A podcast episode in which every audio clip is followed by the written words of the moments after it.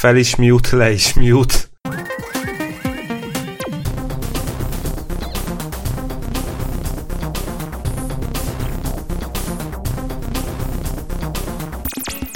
Drága hallgatók, szervusztok! Ez itt a húsz perccel a jövőbe, én Löwenberg Balázs vagyok, mellettem nincs itt Scully, most, valami miatt, majd biztos elmondja, hogy miért, viszont velem szemben itt van Dávid. Hello! De ez nem bé hét, nem is á hét, nem is cé hét, mondjuk, hogy dé hét, vagy há hét. Ez már egy sakktáblára hasonlít rassan. Igen. Lehetne zé hét, mert Tamástól, köszönjük Tamás, kaptunk egy Zizikop nevű szóvicces, képvicces képet, amit majd uh, valamilyen módon eljuttatunk nektek, az is lehet, hogy a hírlevélbe. Van hírlevelünk, lehet feliratkozni, jegyzetekbe ott a link. A képen egy jövőbeli szakállamtitkár látható. Hohoho, csak bírd ki. Azután nevetés nélkül kaptunk egy pár follow-upot, az egyik az a videójátékos bé hétre vonatkozik, ezt át is adom Dávidnak, Henci küldte. Igen, köszönjük Henci, a azt írja, hogy a legutóbbi bé heti adásban elhangzott Google Stadiás hírhez lenne néhány gondolatom.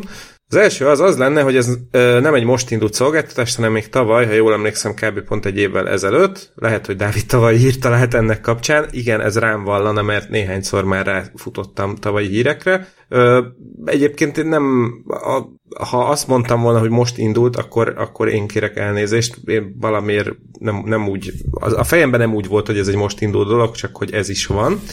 Nem, a free demókról, a free demókkal kapcsolatban volt valami hír uh, róluk most. Ja, ja, tényleg, valami igen, friss igen. hír volt, és akkor nem, valahogy nem, nem tettük egyértelművé, hogy nem most indult. Most erről csak annyit ott eszembe a közelmúlt aktuál politikai eseményei kapcsán, hogy free demo of the press, de... de ez messzire vezet, úgyhogy azért gyorsan folytatnám is Henci levelét, aki azt írja, hogy a platform nem teljesen úgy működik, mint az Xbox Game Pass, egyrészt mert a Game Pass nem streaming szolgáltatás, hanem, ahogy Dávid helyesen mondta, egy adott havi díjért játékokat kínál letöltésre, de maguk a játékok a konzol vagy a számítógép számítási teljesítményét használják, és ott futnak. A Stadiánál ezzel szemben sajnos a havi díjon felül a játékokat külön meg kell vásárolni, amivel játszani szeretnénk, ez az egyik nagy hibája, viszont ez valóban egy streaming szolgáltatás, és a játékok a Google szerverein futnak, így csak a képet és a hangot közvetítik a telefonunkra, tabletünkre, egyéb eszközünkre. Természetesen a közvetítés oda-vissza működik, hiszen a kontrollerünk jelei azonnal futnak be a Google-höz, így mi lényegében távolról játszunk egy Google szerveren, tehát nincs szükség erős konzolra vagy számítógépre az új játékok futtatásához, csak gyors és stabil internetkapcsolatra és Google Chrome böngészőre. Amire hasonlít az a Stadia, az a Google, az, az Xbox Cloud Gaming szolgáltatása, ami a Game Pass Ultimate csomag része most már, de a sima Game Pass másról szól, illetve pé cén hasonló dolog az Nvidia GeForce Now.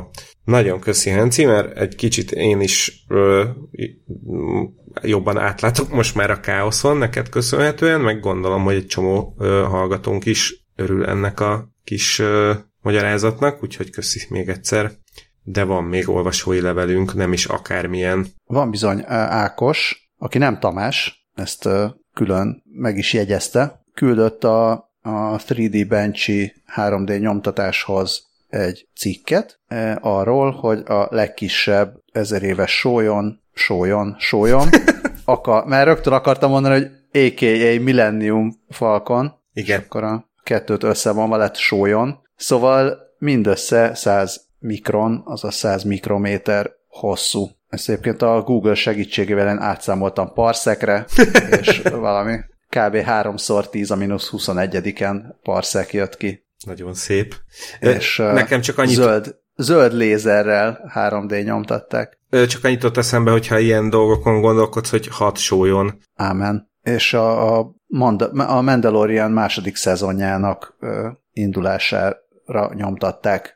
Szép, meg lehet nézni. Bar- Barabé jól néz ki. Örülni. Én azt, én azt az egy dolgot nem értem, illetve ha csak azt az egy dolgot nem érteném, de hogy ilyen mennyi ez, azt mondja, hogy száz mikron hosszú, hogy erre még hogy a túróba tudták rárakni a, a részleteket is, mert hogy én itt bedobtam, majd itt a későbbiekben előjön, vagy hát rövidesen follow-upként foglalkozunk vele, bedobtam, hogy csináltak ilyet Enterprise űrhajóval is, de hát az ehhez a Millennium Falconhoz képest egy ilyen elnagyolt izé, gyurma figura, ez a, ez a Millennium Falcon meg már majdnem olyan, mint egy ilyen modellező készletből pattant volna elő.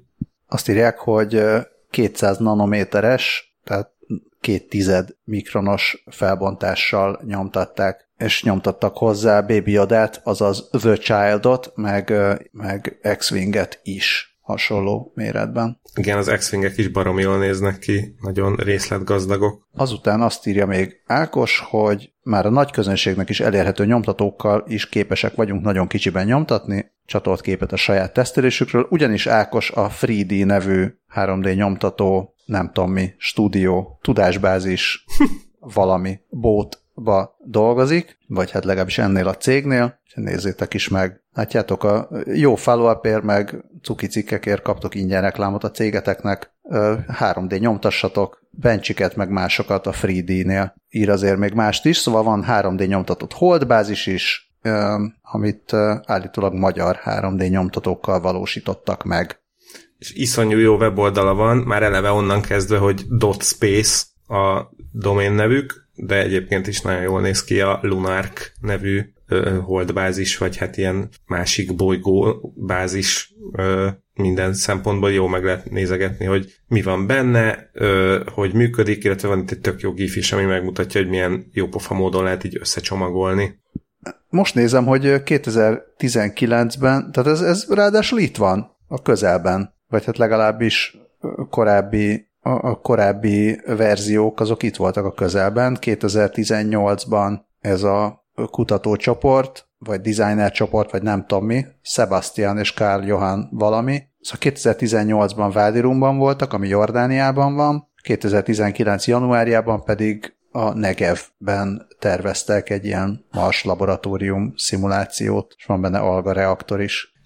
Az én kedvenc apró részletem belőle, hogy ellen kell állnia az elemeknek, eléggé ennek a cuccnak, és a külsejét ezért úgy tervezték, hogy azt írják, hogy a Holdon ott megvan a kockázata, hogy eltalál egy meteor, viszont Grönlandon, ahol szintén tesztelték ezt a cuccot, ott megtalálhat egy jeges medve, úgyhogy úgy tervezték meg ezt a kis lakó modult, hogy egy kíváncsi hatszázötven kilós jegesmedvének ellen tudjon állni. A hatszázötven kilós jegesmedve az nem jön olyan gyorsan, mint a, mint a meteor. Ez így van, viszont, egy... viszont kitartóban ott marad a grönlandi ö, cucc körül. Kedves olvasók, ír, olvasók, hallgatók, átvettem már a másik podcastból az olvasókat, szóval kedves hallgatók, írjátok meg nekünk, hogy inkább meteorral, vagy inkább jegesmedvével találkoznátok. De a legfontosabb dolog, amit írt Ákos, hogy a hallgatóink között üdvözölhetünk két aranyhalat is, név szerint Pompomot és Baltazárt.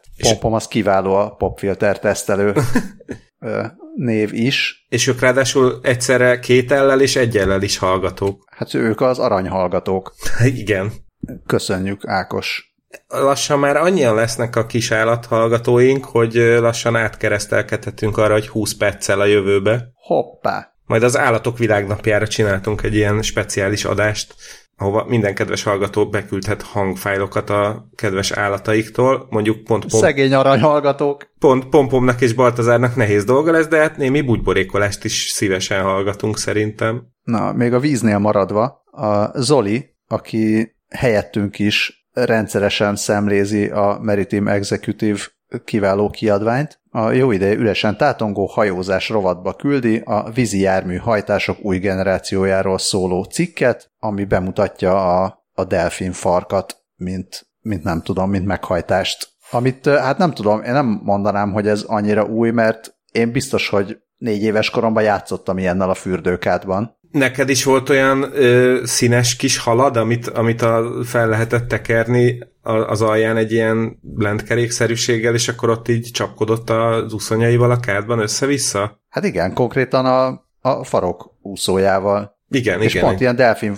delfin farokkal, tehát tényleg ez a vízszintes ö, orientációjú, ilyen fölle csapkodó, tehát nem is az oldalra csapkodó. Szóval az, az bizonyára delfin volt, de most már a A svéd fejlesztők is felfedezték ezt. Az a neve a, ennek a svéd cégnek, hogy Dolprop Industries. Most nem, nem tudok ebbe mélyebben belemenni, hogy miért. Teljesen értelmetlennek tűnő név. És a, hát utána kellett néznem. Nem, az a baj, ebben a cikkben nagyon sok olyan szó van, a, tehát ilyen, ilyen hajózási és egyéb szakszó, ami miatt most nem fogom ezt részletesen elmondani, hogy, hogy mi lenne, vagy mi, mire lenne szükség ahhoz, hogy mondjuk a fürdőkádon kívül nagyobb méretű vízijárműre is alkalmazható legyen ez a delfinfarok meghajtás, de ha, ha másra nem, akkor arra jó volt a cikk, hogy megtudjam, hogy fluknak hívják, nem csak azt, hogy valami ilyen véletlen, szerencsés dolog történik. Én eddig, eddig csak ezt tudtam, hogy fluke igen, az, az igen. Ez, hogy ilyen nem is feltétlenül szerencsés, de hogy valami így a szerencse játékának köszönhető, hanem a szótár szerint a farkúszony, vagy farokúszó, nem tudom, hogy ez mi a, mi a megfelelő szó erre, szóval ez a, az, ami ott a vízi állatok hátsó izéje, hátsó meghajtása, meg hogy ezt vajon máshogy hívják-e a delfineknél, mint a halaknál, ezt sem tudom, de hogy emellett még jelent lepényhalat, horgonyhegyet, horogkarmot és laposférget is. Tehát szerintem ez a egyéb, egyéb jelentésű szó igazából bármi jelenthet flúkot, vagy bármit jelenthet a flúk. Igen, viszont akkor a, a mérnök, aki ezt a, az újfajta meghajtást tervezte, elégedetten dőlhetett hátra, és mondhatta, hogy fluke, én vagyok az apád. Igen, én is ezt akartam mondani, hogy vajon mit három dé nyomtattak Fluke Skywalkernek, de... Viszont nagyon szép a, a annyira szép a, az időzítés, hogy én már-már gyanakszom. Bizonyára a kedves hallgatóknak is megvolt az a hír még november másodikáról, hogy valahol Hollandiában túlfutott egy ilyen vonat vagy hév szerelvény a sínen, és egy ilyen bazinagy bálnafarok szobor állította meg. Ez annyira szép, hogy ezt azt hiszem, mert Legóból is megépítették azóta, bedobtam a jegyzetekbe ezt a linket is, mert aki, aki esetleg lemaradt volna erről a hírről, mindenképpen nézze meg a képeket, mert az valami egészen szürreális, ha már itt a vízi állatok farkánál járunk. Illetve a szerencsés véletleneknél. Na, na meg ott is, igen. Na, de egyébként valami olyasmi ö, ö, meghajtási technológiát keresnek erre, hogy, hogy oké, okay, hogy az ott így hátul csapkod, egyrészt nem keresik azokat az anyagokat, amik nem, nem merevek, hanem egyszer erősek és rugalmasak. Másrészt, hogy a hajtóműtől hogyan, hogyan tudják eljuttatni ugye az erőt az úszóhoz, hogy ez a föllemozgás menjen. Ezt, ezt írják le a cikkben. Pedig az nekem még olyan viszonylag egyértelműnek tűnik, vagy szóval így azt gondolnám, hogy nem tudom, hogy a gőzmozdonyoknak is az elején megy ott föl le az a igen, igen, igen, zizé a kerekein. Ja, ja, pontosan ezt írják. Csak erre mondom, hogy ezt, ezt nem tudom, hogy ehhez valami ja. nálunk sokkal mérnök ember kéne, aki tudja ezeknek a pontos megnevezéseit. Hát akkor kedves Zoli, ha már jártas vagy, igen, jár, jár, jártas vagy a hajó, hajózásban, akkor létszi egy ilyen glossáriumot mellékelj nekünk, hogy, mert ilyen szerencsétlen szárazföldi patkányokként nem igazán tudjuk, hogy melyik, melyik része a hajónak mi. De már említetted, ha már hajó, akkor űrhajó. Ha már hajó, legyen kicsi.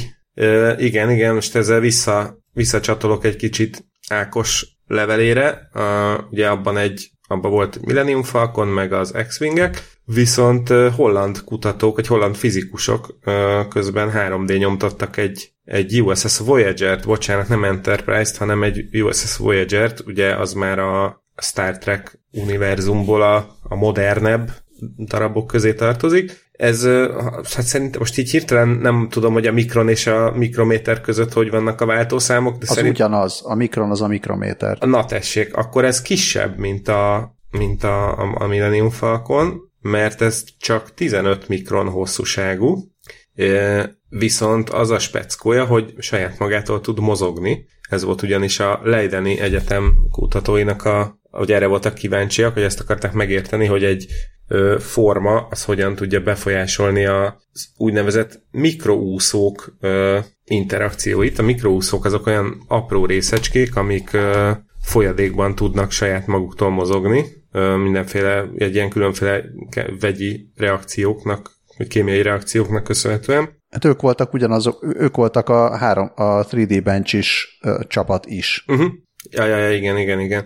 Úgy néz ki, hogy ezeken a mikroszvimereken egy platina borítás van, ami reakcióba lép a hidrogénperoxid oldattal, amiben belehelyezik ezeket a kis képleteket, és akkor ez a reakció, ez, ez mozgatja őket keresztül a folyadékon, és ennek az a lényege, vagy az az értelme, hogy ezzel ilyen spéci új technológiákat tudnának kifejleszteni, mivel a gyógyszereket tudnának ö, ilyen nagyon precízen eljutatni bizonyos helyekre az emberi testen belül.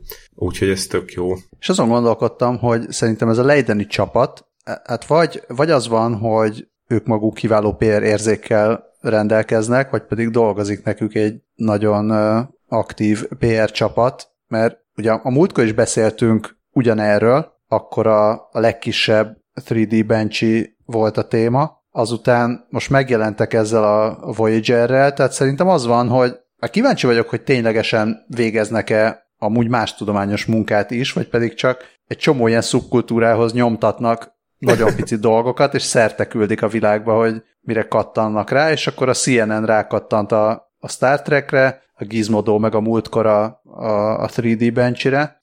Azt írják itt, Samia Ohaji, a kutatási anyag egyik szerzője elárulta, hogy, hogy miért nyomtatták a, a Voyager-t. Azért, mert Jonas Hurt, a, egy másik szerzője a, ennek a kutatási anyagnak, óriási Star Trek rajongó, és ő választotta ki a, a, a Voyager-t, de egyébként azért is ö, esett erre a választásuk, mert ezzel meg tudták mutatni, hogy gyakorlatilag most már ilyen korlátlan, hogy mit, mi, milyen formákat tudnak három dé nyomtatni.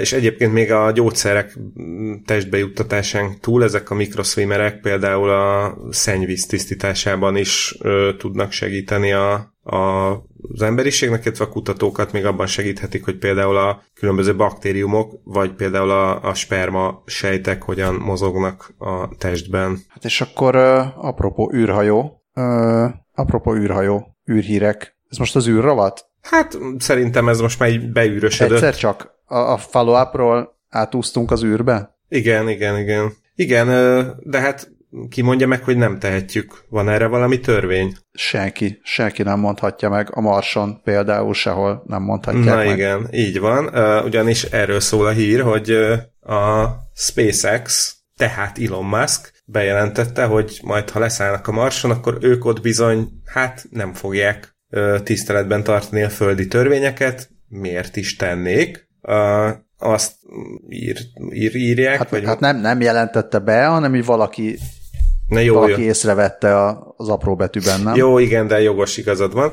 Uh, valójában a Starlink nevű műholdas uh, szélessávú internet szolgáltatásnak a felhasználói feltételeiben, vagy hát az ilyen szerződésében talált valaki egy, egy apró betűs részt, ami úgy hangzik, hogy a Marson vagy a Mars felé tartó úton nyújtott uh, szolgáltatásokat illetően a szerződő felek a Marsot szabad bolygóként ismerik el, ahol ö, egyetlen földi kormányzatnak sincs ö, hatósága, vagy fennhatósága a, a marsi tevékenységek felett. Ö, ennek megfelelően a vitás ö, eseteket ilyen, hát ilyen önkormányzati elvek alapján ö, a, fogják majd megoldani ott a marsi ö, településeken, vagy ilyen telepeken, ami hát minimum vicces, illetve a, a sci-fi rajongók azok már itt lengethetik a kezüket, hogy ott, ott megint megvalósult, hogy majd akkor a, a cégek által uralt vadnyugat lesz a Mars, hogyha oda megérkezik az emberiség egyszer csak. De ennek azért, azért nincsen túl sok értelme, és itt akkor kíváncsi lennék, hogy ezt vajon milyen jogász, milyen alapon írta le, mert hát ilyet leírhatnak, de ettől még maga a Starlink az egy földi jog által, vagy gondolom Egyesült Államokbeli jog által működtetett cég, tehát hogyha itt valami mégiscsak történik, és Elon Muskot vagy a Starlinket beperelik, vagy a Starlink, vagy Elon Musk beperel valaki mást, vagy valamit szeretne elrendezni, akkor ő hivatkozhat erre, hogy de hát a Marson mi van, de att- attól még egyelőre itt földi jogászok, meg földi bíróságok, meg amerikai bíróságok fognak erről valamit mondani. De persze gondolom itt az van, hogy most Elon Musk előre gondolkodik száz évvel, és akkor majd, majd ha felállnak a marsi, marsi marsallok, meg a békéltető testületek, meg seriffek, akkor majd ott lehet erre hivatkozni. Tehát ennek akkor van értelme, hogyha, hogyha a másik oldalon is van valami. Igen. Ami, ami, Igen. ami adott esetben, tehát akár egy, nem tudom, marsi szuverenitás, vagy, vagy legalább egy marsi vadnyugat, vagy frontír, tehát lehessen választani a kettő között, mert jelenleg az van, hogy van a Földön vagy vannak a Földön különböző bíróságok, meg jogrendszerek, és akkor ott érvényt szerezhetsz valaminek, de a másik oldalon nincsen semmi, tehát arra nem, arra nem tudsz hivatkozni. Tehát azt is mondhatta volna, hogy nem tudom, az Androméda galaxis jogszabályai és cégbírósága szerint fogunk eljárni. Pontosan ugyanannyi realitása van az egésznek. Igen, az már érdekesebb lesz, hogy mi van akkor, amikor tényleg majd egy ember kiteszi a lábát a Marsra, és akkor mondjuk ott hopp, alapít egy céget, ami gyorsan megveszi a Starlinket, és akkor onnantól már lehet... Hogy alapít céget? Van, van cégbíróság a ma- Marson? Hát, hogy? Kedves Én... hallgatók, írjatok, ha tudtok erről valamit. Azt mondja, hogy megalapítottam, pont. Ki cáfolja ebben meg?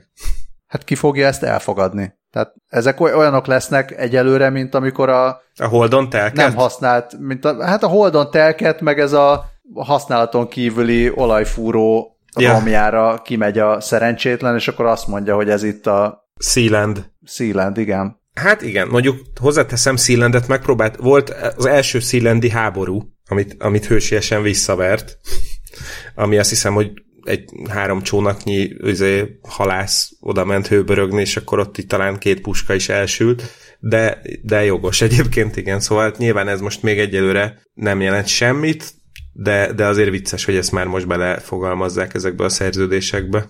Igen. Szóval ennek menet közben lehet majd értelme, tehát amikor ott vagy a nagy marsi buszon, ami megy éppen a Marsra, vagy jön a Marsról, de itt a Földön biztos, hogy sehol nem lehet majd erre hivatkozni. Tehát majd így kint, meg, meg ott lehet. Hát az még ott messze van. Igen. Messze is van, meg sokára is van. Igen, nincs annyi időnk. De persze az, hogy mennyi időnk van, az érzékelés kérdése, és kedves régi hallgatónk Barnabás küldi a magyar sikerkukac kasz pont hu címre, hogy idősejteket találtak az agyban. Mármint, hogy nem így most, most találták meg, hanem most találták meg, hogy vannak olyan sejtek, amiket idősejteknek neveztek el, és rákcsálókban már évtizedekkel ezelőtt, de most egy új tanulmány, amin részben dolgozott Buzsáki György is, aki a New York University idegtudományi professzora, nem szerzője, de szerkesztette a kéziratot. Ilyen, ilyen. Ilyen, ilyen.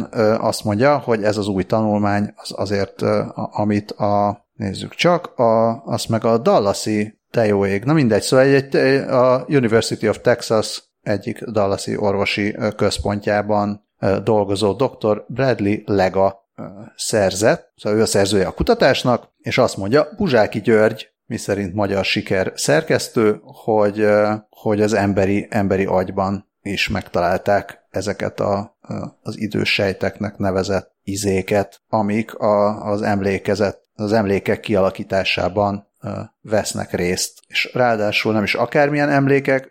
Az, hogy hogy működik az emlékezet, erről beszéltünk, hogy ez szakszóval bonyinak nevezhető, viszont vannak olyan emlékek, vagy legalábbis a legtöbb embernek vannak ilyenek, amik mint hogy ilyen kis, kis filmek, kis videó részletek lennének. Ezt úgy hívják, hogy ilyen epizódik, epizódikus emlékek, vagy epizódszerű emlékek. Tehát gyakorlatilag úgy működik az emberi agy, mint a Facebookon az egy éve történt funkció, amikor elé dobál képeket, meg videókat. Hát, hogy így is működik. Így hát is, sokféle, igen, igen, sokféle igen. emlék van, meg sok, erről is beszéltünk, hogy a, a memória is más az, a, az úgynevezett ilyen izommemória, tudod, hogy hogy kell valamit csinálni, bele se gondolsz, mondjuk az, hogy hogy kell járni, meg hogy kell tudom, fölnézni, az nem, az nem egy, hogy hogy kell két számot összeadni, az nem olyan típusú memória, mint amikor visszagondolsz, hogy milyen volt az első csók, vagy milyen volt, amikor a biciklivel belementél a csipkebokorba.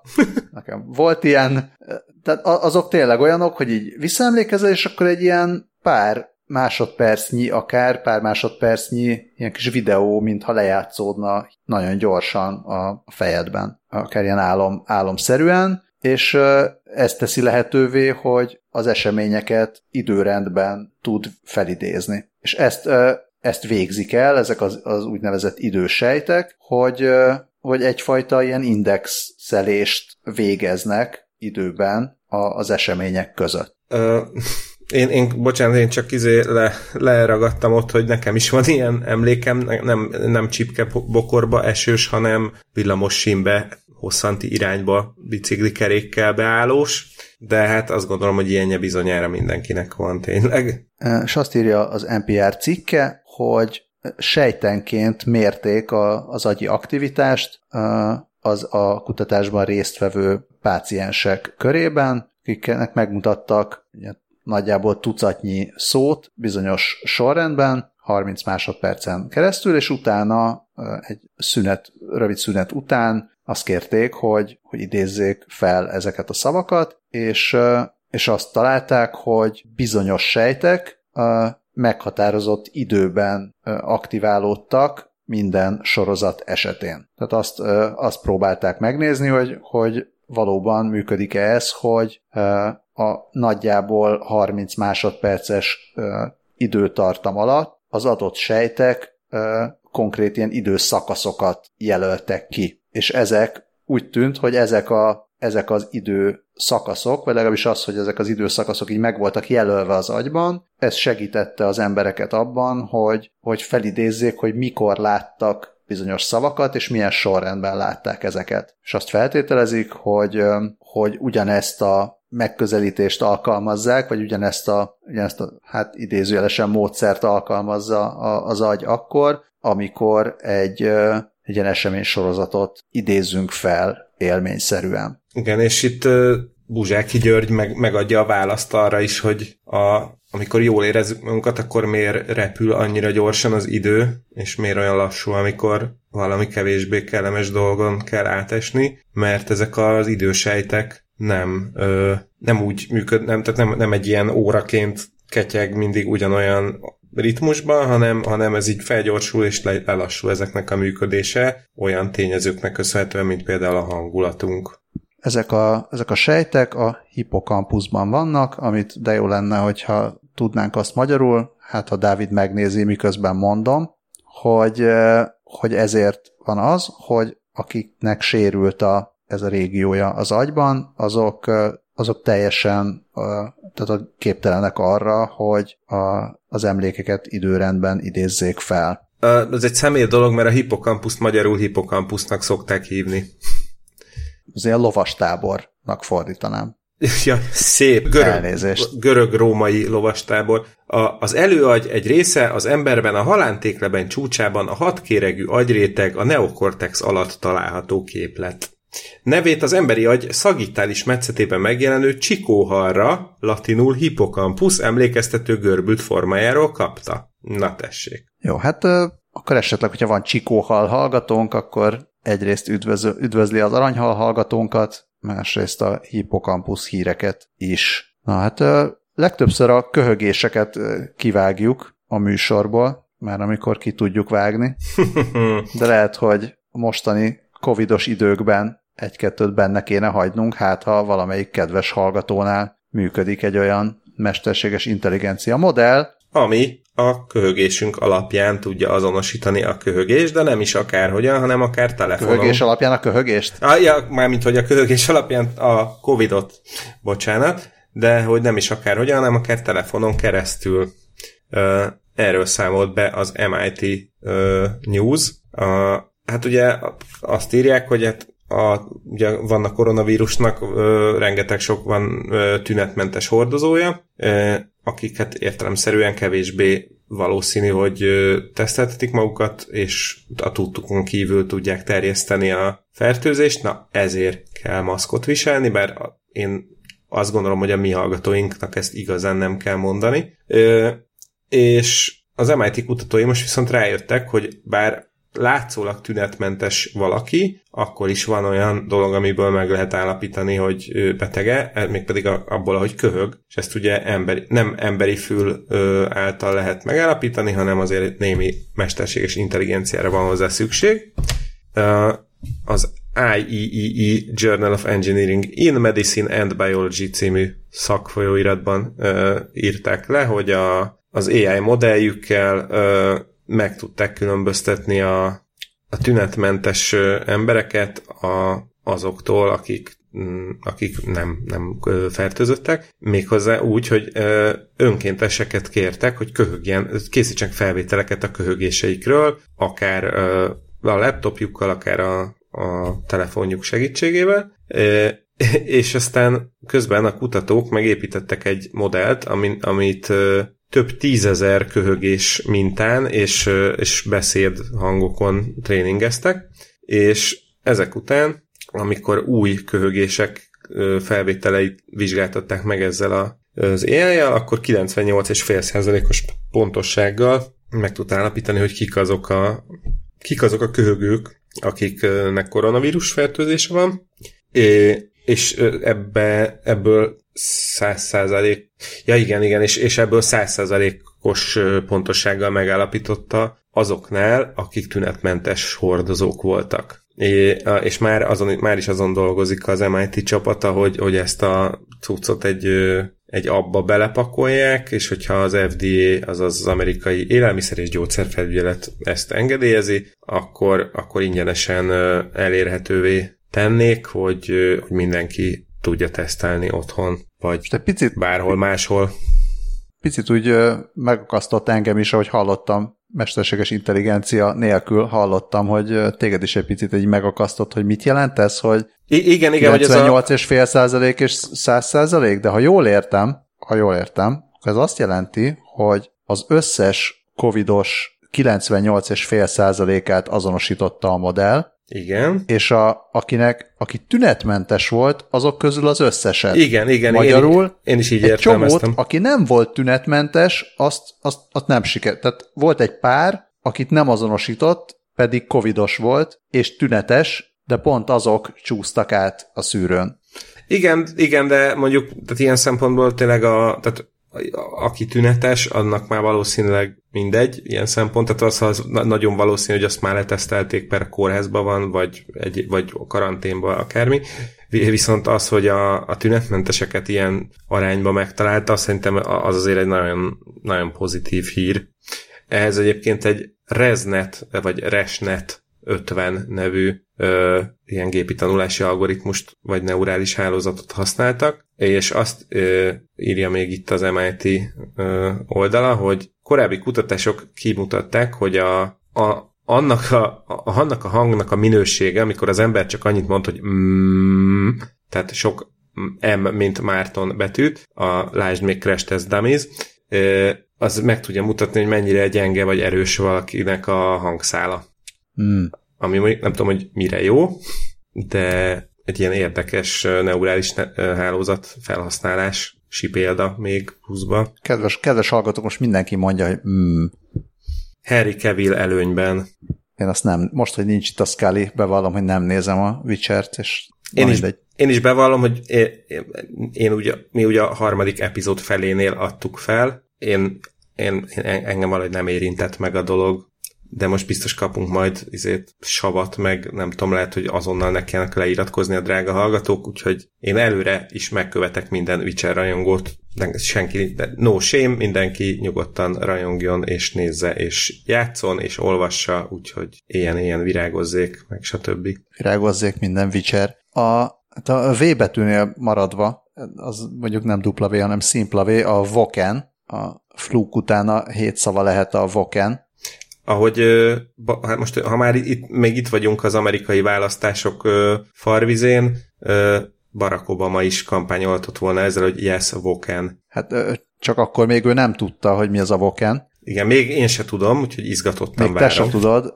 Hát az em i té Tech Review ír arról, hogy a Vokenek lehetnek, jelenthetik az áttörést az á í emberi nyelv értésében. A Ugye most megjelent, megjelent a gé pé té hármas nyelvi modell, ami egy milliárd, egy milliárdos um, ilyen mintán lett uh, kiképezve, és uh, írja a cikkeket szakmányba, uh, de valami, valami miatt azért mégsem tökéletes, és a, a, ennek egyik oka az, hogy csak szövegen, uh, csak szövegből tanulnak, tehát írott szövegből tanulnak, és ezért a hiányzik belőlük a józan paraszti ész. Hát, tudom ezt másként mondani, és egy jó trükk arra, hogy ezt ellenőrizzük, az a, az a fekete bárány teszt, hogy ha megkérdezzük a, ezt a transformert, vagy bármilyen nyelvvel dolgozó á í-t, hogy milyen színű, milyen színű a bárány,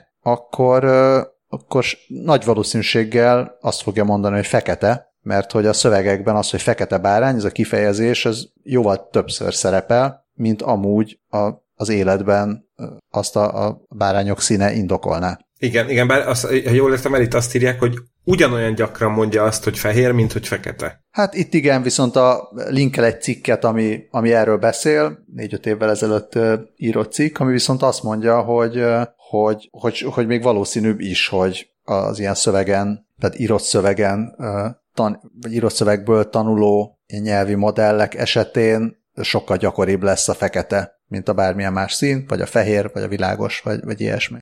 Minden esetre ugye a fekete báránynak pont az a lényege, hogy ő a, az a ritkaságot hivatott jelképezni részben, részben meg mást, mindegy, de lehet az is, hogy nem tudom milyen színű a holló, és akkor kihozza a fehér hollót ugyanolyan gyakorinak, mint a, mint a feketét, csak azért, mert a, mármint hogyha a magyar nyelven tanították, mert, mert ez a közhelyszerű kifejezés az olyan gyakran szerepel. És a, a North Carolina-i Egyetem kutatói kidolgoztak egy új technikát arra, hogy, hogy javítsanak ezen a helyzeten, és ezt hívják vokenizációnak.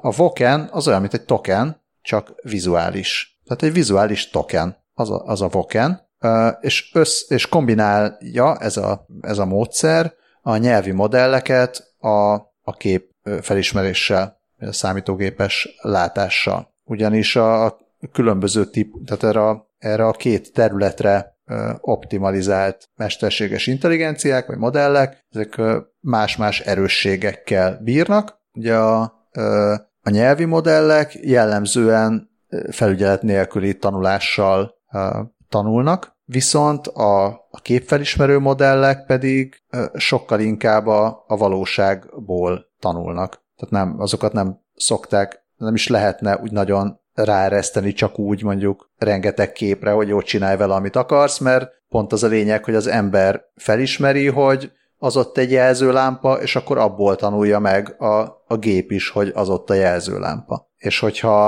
a bárányos vagy a hollós esetben kombinálnánk a nyelvi modellt azzal, hogy egyébként meg a képfelismerő modell az megtanulja, hogy ezer fehér bárányra jut egy fekete bárány, meg tízezer fekete hollóra jut egy fehér holló, akkor utána a két tudását kombinálva meg fogja tudni mondani neked, hogy valójában milyen színe van annak a szerencsétlen állatnak. Na de várjál, mert akkor az, tehát hogy az végül is, akkor se azt mondja meg, hogy milyen színe van az állatnak, hanem csak egy nagyobb valószínűségű dolgot fog mondani, nem? Hát igen, de hát hogyha megkérdezik tőled, hogy milyen színe van egy, egy állatnak, akkor azt fogod választani, ami, ami a, ja, ja, ja, ami a tipikusabb, és hogy hogyan ide a voken, az általában úgy működnek ezek a, ezek a tanulási folyamatok, hogy van egy csomó kép, és a képhez tartozik egy leírás. Mm, igen. A, az a baj csak ezekkel az ilyen kép plusz leírás modellekkel, hogy nagyon-nagyon sok időt meg kapacitást vesz igénybe. Tehát az, hogy felcímkézzél rengeteg képet, az, az nagyon-nagyon-nagyon sok idő lenne. És a, a, a vokenizáció az úgy működne, hogy, hogy lenne egy olyan algoritmus, ami minden a nyelvi modellek tanításában használt tokenhez, ami egy szó, keresne ilyen vizuális illusztrációkat. Tehát, hogy maga az algoritmus keresné meg a szavakhoz a, a képeket. Remélem azért majd a korai próbálkozásokból egy kiállításra valót összegyűjtenek.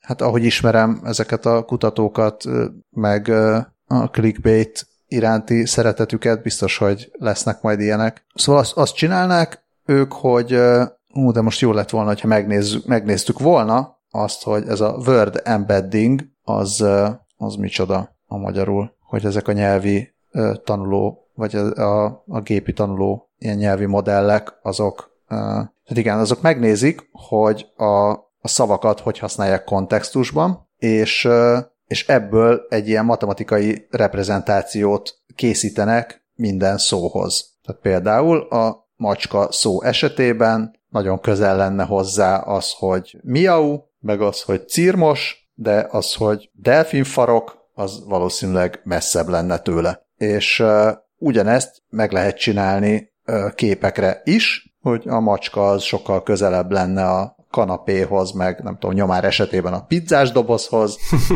mint például, nem tudom. Egy kutyaházhoz mondjuk. Maritime Executive honlapjához. Meg ahhoz is, igen. És akkor innentől már csak az a feladat, hogy, hogy a két, két ilyen beágyazási megközelítést egy ilyen közös nagy koordinátorrendszerben egyesítsék, és kész, és profit. Tehát negyedik lépés profit. A lényeg az, hogy, hogy a nagy ötlet az ez volt, hogy, hogy, hogy hozzanak létre egy ilyen vokenizáló algoritmust, és utána ráeresztették az egészet a, az angol nyelvű Wikipédiára, ahol a nyelvi tokenek nagyjából negyven százalékához talált képi megjelenítést, de ahogy a cikk írja, ez a negyven százalék azért mégiscsak egy három milliárd szavas adatbázisra vonatkozik, úgyhogy azért az sem rossz. Igen, aztán van itt néhány tízezer betűszó, szerintem abban már nem menjünk bele bővebben, hogy a Bert, a Squad a Squ- és a Swag között mi az összefüggés, bár a Squadnak nagyon szép a feloldása, ez a Stanford Question Answering dataset, de, de igen. Szóval azért ez megmutatja, hogy ez mennyire egy baromira összetett dolog, amikor pedig arról beszélünk, hogy a számítógép fel megértse, hogy mi az, hogy macska körülbelül.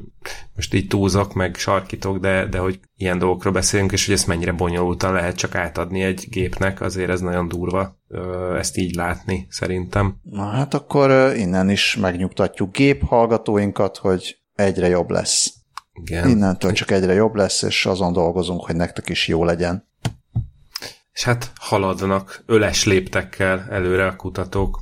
És a tanulás is halad, vagy mi? Igen, és amikor ez a kettő találkozik, akkor megérkezünk a huszonnégy cikkéhez, ami szerint sétáló robotlábakon helyeztek át a kínaiak egy több tonnás iskolát. És bár ö, minden tiszteletem Dömös Zsuzsáé, a vajon van-e olyan iskola, ami egy tonnás.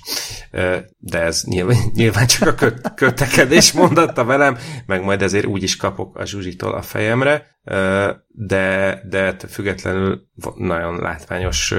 Az afrikai ilyen izé, fal nélküli, vannak ilyen vidéki iskolák, nem, hogy nem tudom, négy pálma, meg fölötte pár nád, az biztos, hogy... Igen, az lehet, hogy egy kicsit, kicsit könny- könnyebb, de most igen, itt nem, nem, nem erről van szó, hanem Shanghai egykori francia koncesziós negyedében álló ezerkilencszázharmincötben épült Lagena általános iskola épületén helyezték át tizennyolc nap alatt, Uh, és ebben az volt a különlegesség, hogy ez, ez ilyen, amikor így arrébb taszigálnak épületeket, amit én sose értek, hogy ez ilyenkor hogy marad egyben, de hát nem is vagyok építészmérnök. Uh, szóval, hogy ezeket az épület átrakásokat jellemzően síneken csúsztatással vagy guruló platókon oldják meg, viszont az é- ebnek az iskolának az esetében az épület szabálytalan formája miatt ez nem működött, ezért mintegy hétezer tonnás épületet csaknem kétszáz kerekekkel ellátott robotlábbal támasztották alá, amelyek mozgat, mozgat, mozgatáskor egymást váltogatva húzódtak fel és le, ilyen sétáló mozgást imitálva. És azt írja még a South China Morning Post, hogy kétezer-huszonháromra tervezik az iskola régi helyén egy új kereskedelmi központ átadását, az iskola épületet pedig teljes körűen felújítják, és ezután egy kulturális és innovációs központnak ad majd helyet, nagyon látványos videóval. Gondolom ez azért nem jön szét, mert amit mi látunk, az, az egy timelapse, az valós időben gondolom, hogy egészen piciket mozgott, és akkor lehet, hogy a, annyi rugalmasság azért benne van még a, az anyagban. Hát igen, igen, tehát ez két, két, több mint két hétig tartott ez az egész folyamat, úgyhogy azért igen, nem, nem ilyen Usain Bolti sebességekről van itt szó, de hát azért akkor is egy hétezer tonnás épületet így arrébb sétáltattak, azért ez az nem rossz. Tipikusan olyan videók, amiket így a Facebook elét tol, nem? Hogy igen, igen, igen. Nézd meg úristen, és akkor nem tudod, hogy ez kétezer-tizenháromban történt. Vagy mostanában. Igen, igen. A nézd meg úristen, ez viszont valószínűleg elhangozhatott azon az autóversenyen is, amire a következő hírünk szól. Igen, mert azt írta, ez a indul a, nem a bakterház, hanem a, hanem a kínai iskola, és pont akkor, amikor ezt beraktad, akkor én meg raktam az indul a bakterház helyett a, az önvezető autóverseny. Hát én nem tudom, hogy ez, a, ez ténylegesen az első önvezető autóversenye, mert gondolom, hogy önvezető autóversenyből is van tizenháromféle első, attól függően, hogy ki mit tekint minek. Mindenesetre ez az egyik első önvezető autó versenysorozat, aminek a nemrégiben indult első versenyén kapásból a falnak ment az egyik önvezető autó, de egy rögtön a nagyjából indulás után. De ez csodálatosan szomorú ez a videó, amit egy tweetben szerepel, hogy olyan, mintha ez az egy autó vett volna részt ezen a versenyen, és akkor ő ilyen kicsit vár, aztán így szomorúan neki megy a falnak. Vagy lehet, hogy mondjuk a mezőny többi része már elhagyta a célegyenest, lehet, és akkor szégyen, lehet, szégyenében. Igen, és ö, nagyon rossz, mert szegény autóban volt, voltak belső kamerák is, és abból is meg lehet nézni ezt a, hát mondjuk nevezzük manővernek. Igen, úgyhogy ugye ez, ilyen, ilyen elsőzések mindig viccesek, mert akkor ilyenekből lesznek azok, amikor nem tudom, az önvezető autó megijed egy falevéltől, vagy egy, vagy egy biciklistától a szomszéd járdán, szóval így kíváncsi leszek majd, amikor még nem tudom, a szurkolók, bár mondjuk azért az, az is fura lesz majd, amikor az önvezető autóversenyekre elmennek az emberek a fizikai valójukban, és akkor ott majd lengetik az ászlót a minek. Hát a legjobb, a legjobb az, hogy ugye arról beszélünk, hogy hát igen, azért az önvezető autó az már ilyen viszonylag kontrollált, vagy viszonylag ilyen egyszerűbb körülmények között, hogy autópályán, meg zárt pályán, kal- kaliforniai utakon, meg, meg hasonlókon, hát azért már elég jól elnavigál. Na, de mi lenne a magyarországi kátyús, akármilyen falusi utakon, meg ahol útépítés van, meg hirtelen ott a szakadék, meg Indiában, hát ehhez képest itt tényleg nem kellett olyan nagyot megugrani. Nagyon, té- tényleg siralmas, ami itt történt. Az igaz, hogy ez a roborész, ez egyelőre még csak a béta szezonnál tart, ugye ez még azért nem élesben megy. Úgy néz ki a versenysorozat, hogy van egy, van egy autótípus, amit minden csapat használ, az a neve az autónak jelenleg, hogy DevBot kettő pont nulla, reméljük, hogy egy kicsit szexibet kitalálnak majd a jövőben, mármint nevet, mert ez azért elég béna, és, és erre írnak a csapatok önvezető szoftvert. Akkor igen, valószínűleg ez a nem, nem egy csúcs csapat lehetett, akik ezt elkövették. Ez az Acronis Shit, nem, nem, hát nem Shit, de végülis, végülis Shit Autonomous nevű, nem tudom, hogy, hogy ejtsük, megmondjuk ezt a, ezt a csapatnevet, de ez a neve. Acronis es i té Autonomous nevű svájci csapat. Hát ez nem egy svájci óramű, akkor még ez a cumó. Hát ez nem. Ezt a, ezt a szoftvert, ezt lehet, hogy visszaküldik a versenypályáról pakolni a boltokba, árufeltöltőnek, vagy valami ilyesminek. Hogy aztán elvegyék a, az emberek a robot, szegény robot munkáját még úgy is. Igen. Kis pozitív hír, amit emberhallgatóknak pozitív hír, robothallgatóknak szomorú hír, hogy a Walmart a világ legnagyobb szupermarket hálózata, de legalábbis Amerika legnagyobb szupermarket hálózata. kétezer-tizenhét óta használja a Bossa Nova Robotics áru, hát nem is árufeltöltő, hanem ilyen polc. Készletellenőrző. Hát készletellenőrző, de, de nem, tehát a, a ténylegesen a polcokon lévő készletet ellenőrzi, és, és frissíti a, a, a készletet. Robotokat használt kétezer-tizenhét óta. Na most ezeke, ezekkel most megszünteti a szerződést, és visszaveszi az embereket erre a munkára, mert azt látja, hogy, hogy legalább olyan jól dolgoznak a, az emberek, mint a robotok, illetve a robotok nem dolgoznak elég sokkal jobban, mint az emberek, úgyhogy azt gondolják, hogy igazából sokkal, vagy jelenleg akkor nincs nagyon értelme robotokat alkalmazni, ami nagyjából ötszáz boltot érint az Egyesült Államokban. És most mi lesz szegény szkennelő, polcszkennelő robotokkal? Ez egy nagyon jó kérdés. Minden esetre a Bossa Nova Robotics alapítója Sarjun Scaff, aki valami ilyen tudományos fantasztikus sorozatban is szerepelhetne, akár ezzel a névvel. Névvel vagy ranggal? I- igen. Hát az is lehet, hogy ez a rangja tényleg, mint az Grand Moff Tarkin, ő a Scaff Sarjun. Azt mondja, hogy a sajnos a dolgozói mintegy felét el kell, hogy bocsássa emiatt, mert hogy akkora nagy, tehát azért elég, elég nagy ügyfelük volt a Walmart, nem meglepő módon, de a, és ez is a Covid miatt van. Hát ezt most látom. Igazából az történt, hogy a, míg kétezer-húsz elején még azt tervezte a Bossa Nova, hogy megduplázza a, azoknak a boltoknak a számát, ahol, ahol jelen vannak ezek a robotok, a Covid miatt és az online rendelések megszaporodása miatt ugye egyre több embert kellett, már egyre több Walmartos dolgozót kellett beküldeni a, a boltokba, hogy így összerakják a csomagokat, és ekkor derült ki, hogy, hogy valójában olyan sokat nem hozott ez a, ez a robotos program, úgyhogy ahelyett, hogy ötszázról ezerre növelték volna a robotos boltok számát, így aztán nullára csökkentették, és, és most szomorúan elbocsátják a dolgozók felét, de azért azt mondják, hogy ennek ellenére nagyon sokat tanultak, és, és akkor várják, gondolom, ők is a Covid végét, hogy talán visszatámolyog a, a, a retail üzletág. Lehet, hogy ezeket a szegény munkanélküli robotokat most a vulkanizátoros csapatnak oda lehetne adni, hogy akkor így járják a világot, és így néz, nézelődjenek, és gyűjtsenek további információkat az adatbázisaikba. Illetve még az jutott eszembe, hogy nem, nem lennék a Verge-nél újságíról, a cikk végén oda van írva, hogy frissítve november ötödikén hajnali négy óra húsz perckor hm. véletlen lenne. Lehet. És akkor megmondták nekik, hogy keep walking.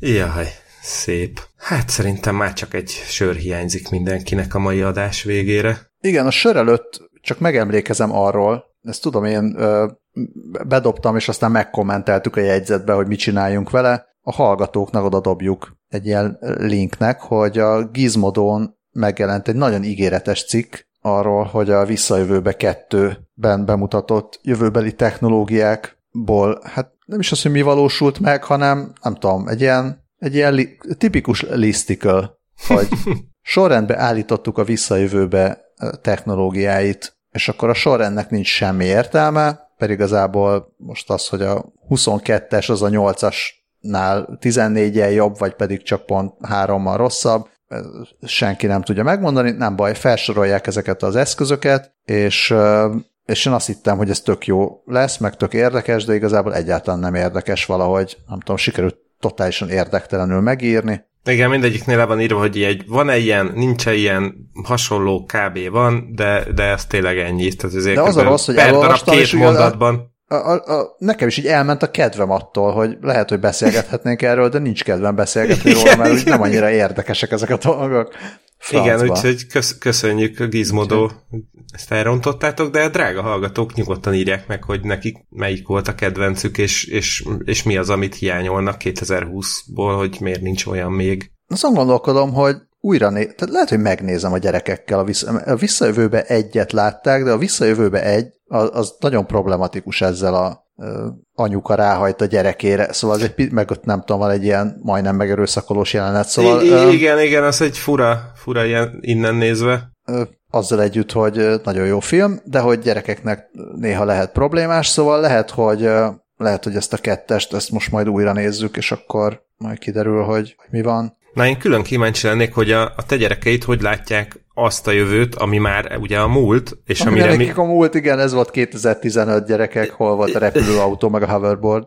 Igen, igen, viszont amire mi úgy néztünk gyerekkorunkban, hogy atya úristen, ennél future-ebb nincs. Na, sokkal jobban jártunk volna, vagy járnánk, hogyha innánk egy sört ehhez. É, igen, szóval amit, amit mondtál is, hogy sörözzünk. Sörözzünk a, egy holland sörfőzde, a Swinkels családi sörfőzde a világon elsőként megújuló vasporral. Mármint ezt nem tudom, hogy mennyire megújuló a vaspor, minden esetre a, itt megújuló energiának uh, írják, hogy uh, vasport égetnek, és ezzel fűtenek. Hűha! És, és úgy ezt... főzik a sört. És ezt így hogy? Szóval állítólag, uh, állítólag hogyha nagyon-nagyon finomra őrölik a, a vasat, akkor ez magas hőmérsékleten ég, és utána a keletkező vasoxid az egyetlen, egyetlen ilyen kibocsátott cucc.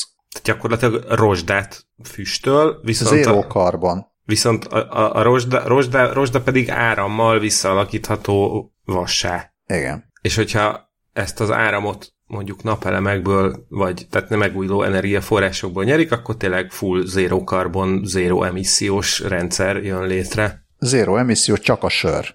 Ennyi. Csak a sör emittálódik, az, hogy a sörből meg mi emittálódik, miután elfogyasztod, az meg egy teljesen más kérdés. Az már nem a sörfőzde dolga. Igen. É, és, és hát ahogy látom, még itt ennek a vasporos cuccnak még mindenféle további előnye van, hogy olcsó, meg sok van belőle, könnyű szállítani, ö, nagy az energiasűrűsége, és, és nem kell hűteni, mint, mint a, a hidrogént. hidrogént. Hát ez óriási. Na hát akkor szerintem ö, Ózd nem sokára irgalmatlan energia nagyhatalommá válhat. Reméljük, hogy nem csak a sörfőzéshez lehet ezt használni, de már, már az is elég. Igen. Van egy kiváló ilyen kis ö, infografikus videó, ami mutatja, hogy a kis ö, vas gömböc hogyan alakul energiával, majd utána, utána vissza, vissza valamivé. Örök élet ingyen vas.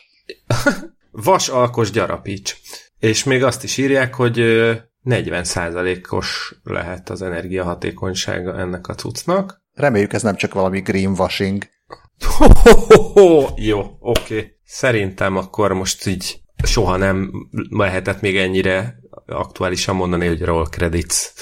Jaj, várom majd, hogy azért megint csak a sokszor megszólított mérnök, vagy akár fizikus hallgatók majd írjanak, hogy ez miért nem fog működni. Szóval ja, nem, nem tudjuk, nem látunk hatékonyságot, meg semmi ilyesmit, de meg hogy a, ez, hogy itt visszaalakítják a vasoxidot vassá, az, az mennyi energiát igényel, és hogyan lehet ezt hatékonyan megcsinálni. Ezek fölött szerintem most elsiklunk, mert úgyis már vége a műsornak. Igen, de ha hallgatja, akkor én egy Norvégiában élő Tamás hallgatónktól várnék erre némi magyarázatot. Tamás sörfőző, vagy pedig nem, fizikus? Nem, ő, ő, ő fizikus inkább. Szerint lehet, hogy sört is főz, azt nem tudom, fogyasztani szokott, de, de emellett azért a fizikához is eléggé ért. Ha egyrészt ő fizikus, akkor én meg a Rebák Tibi, hogyha véletlenül ezt hallja, aki meg sörfőző, akkor hát volt sörfőző is, akkor körül meg a sörfőzés oldaláról nyugodtan mondjon valamit. Minden egyéb hallgatónk is nyugodtan mondhat bármiről bármit, meg írhat nekünk a bármi kukackast pont hu címre. Hírlevelet már mondtuk, a Patreon támogatásokat nagyon szépen köszönjük, Scullyt várjuk vissza, szerintem ti is várjátok nagyon vissza, és akkor majd csak lesz megint á hét. Addig is maradjatok egészségesek, hordjatok maszkot, nem mászkáljatok messzire, kivéve kutyát sétáltatni. Szervusztok! Hello!